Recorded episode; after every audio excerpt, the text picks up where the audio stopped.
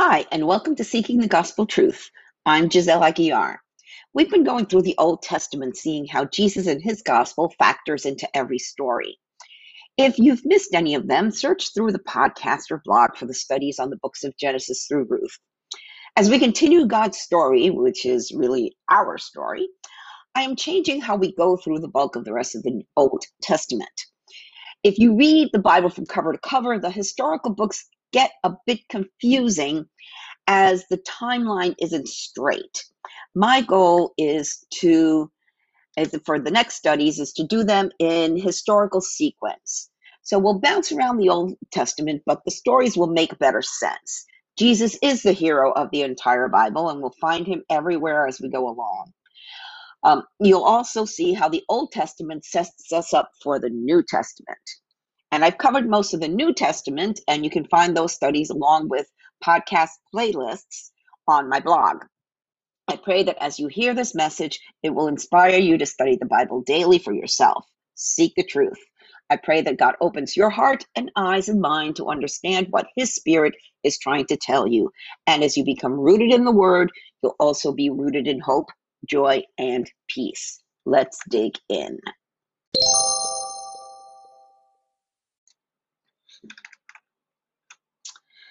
Psalms 41 and 55.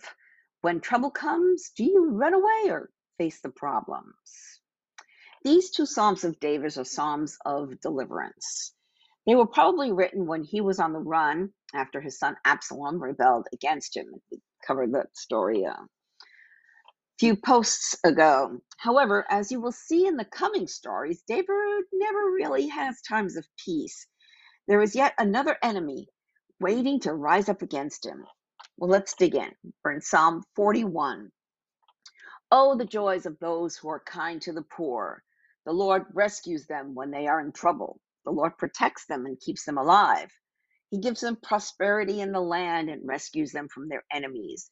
The Lord nurses them when they are sick and restores them to health.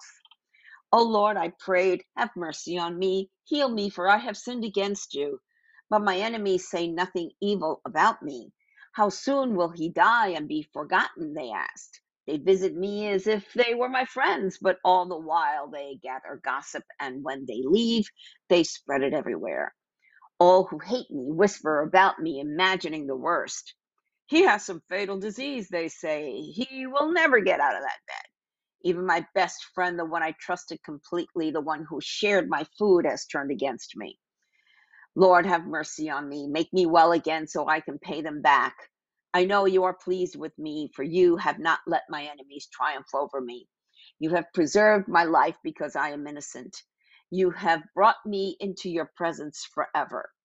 Praise the Lord, the God of Israel, who lives from everlasting to everlasting. Amen and amen. Why do bad things happen to good people? Well, that's the question of the ages.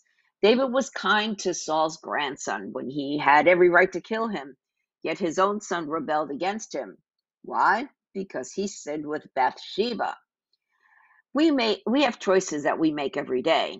We are tempted to stray off the straight and narrow. When we yield to temptation, we suffer the consequences. The good news is we have a God who lives from everlasting to everlasting. That means he's available to help us 24 7.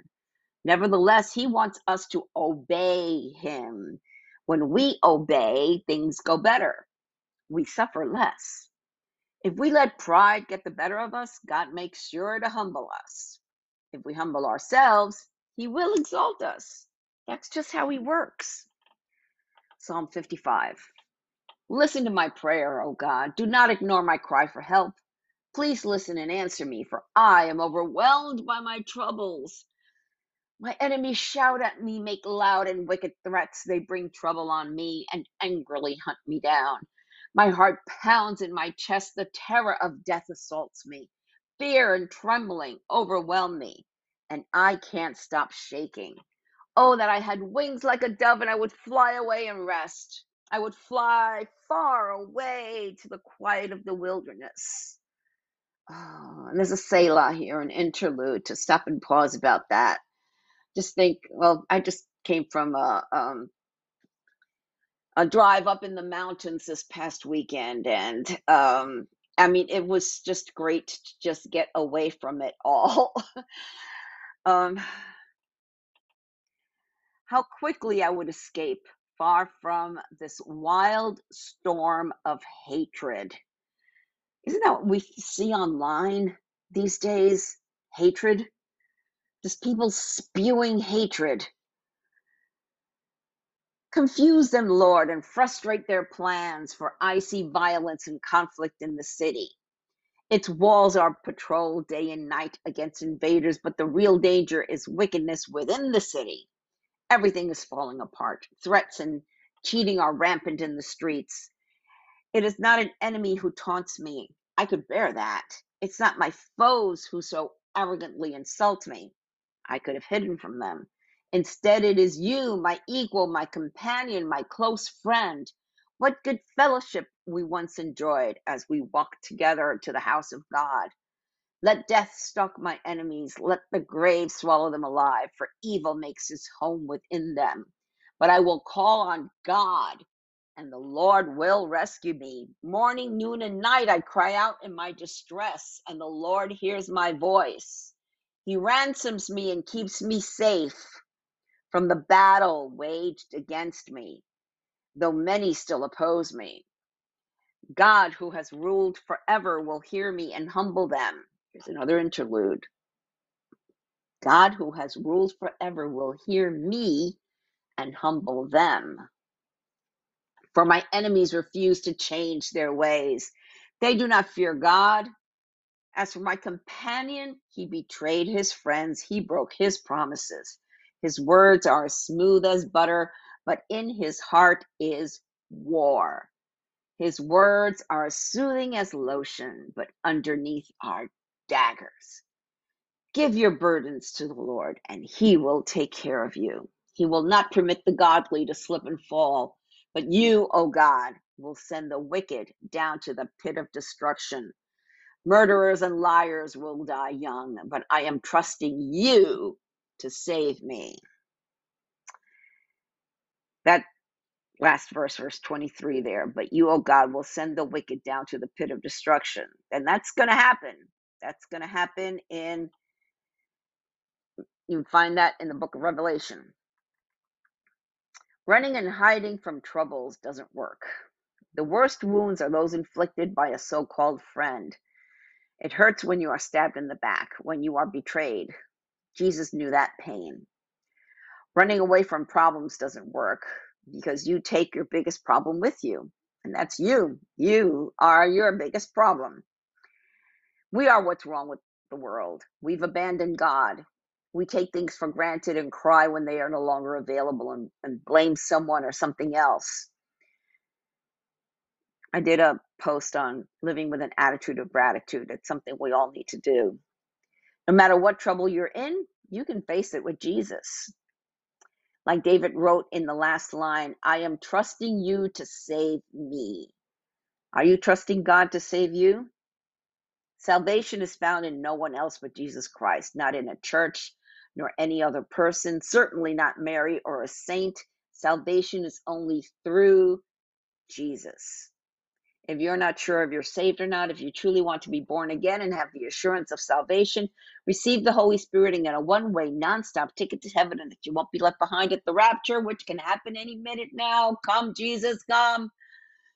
What you have to do is believe, repent, be baptized, and receive the Holy Spirit.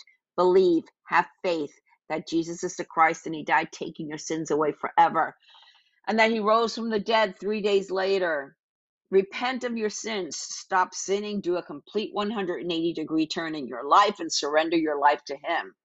Be baptized and show the world and yourself that you have died to your old life and are born again in Christ. Receive the Holy Spirit in your heart. How do you do that? Just invite Jesus into your heart. Humble yourself and invite Jesus into your heart. Receive the gift and confident hope of eternal life. You don't know what to say, you don't know what to do, there's a prayer in the show notes, or you can click on over to my blog and click where it says how to invite Jesus into your heart. And at the bottom of today's blog, I embedded a new video, a new um, song Jericho. The walls of Jericho come down. Soli Deo Gloria. To God alone be the glory. Thank you for listening to this episode. I pray that the Holy Spirit, the author of Scripture, touched your heart to reveal the gospel truth that our hope of salvation is through Jesus Christ alone. If you have any comments or questions, feel free to reach out to me via my website or social media. I encourage you to read the Bible daily and seek the truth for yourself. I recommend that you download two free Bible study apps the YouVersion Bible app and Through the Word. Friends, we are living in strange, crazy times, the last days, the end times. But know that things aren't falling apart, they are falling into place. Jesus said in Revelation 3 20 to 22, Look, I stand at the door and knock. If you hear my voice and open the door, I will come in, and we will share a meal together as friends. Those who are victorious will sit with me on my throne, just as I was victorious and sat with my Father on his throne. Anyone with ears to hear must listen to the Spirit and understand what he is saying to the churches. Jesus is knocking. It's up to you to open the door. Peter told us in 2 Peter 3 9, the Lord isn't really being slow about his promise, as some people think. No, he is being patient for your sake. He does not want anyone to be destroyed or perish but wants everyone to repent. Jesus is coming back soon. Are you ready? Repent of your sins and invite Jesus into your heart right now. If you don't know what to say, there's a prayer in the show notes and on my blog.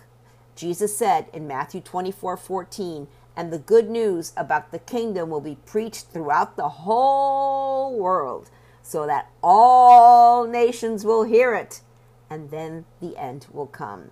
Soli Deo Gloria. To God alone be the glory.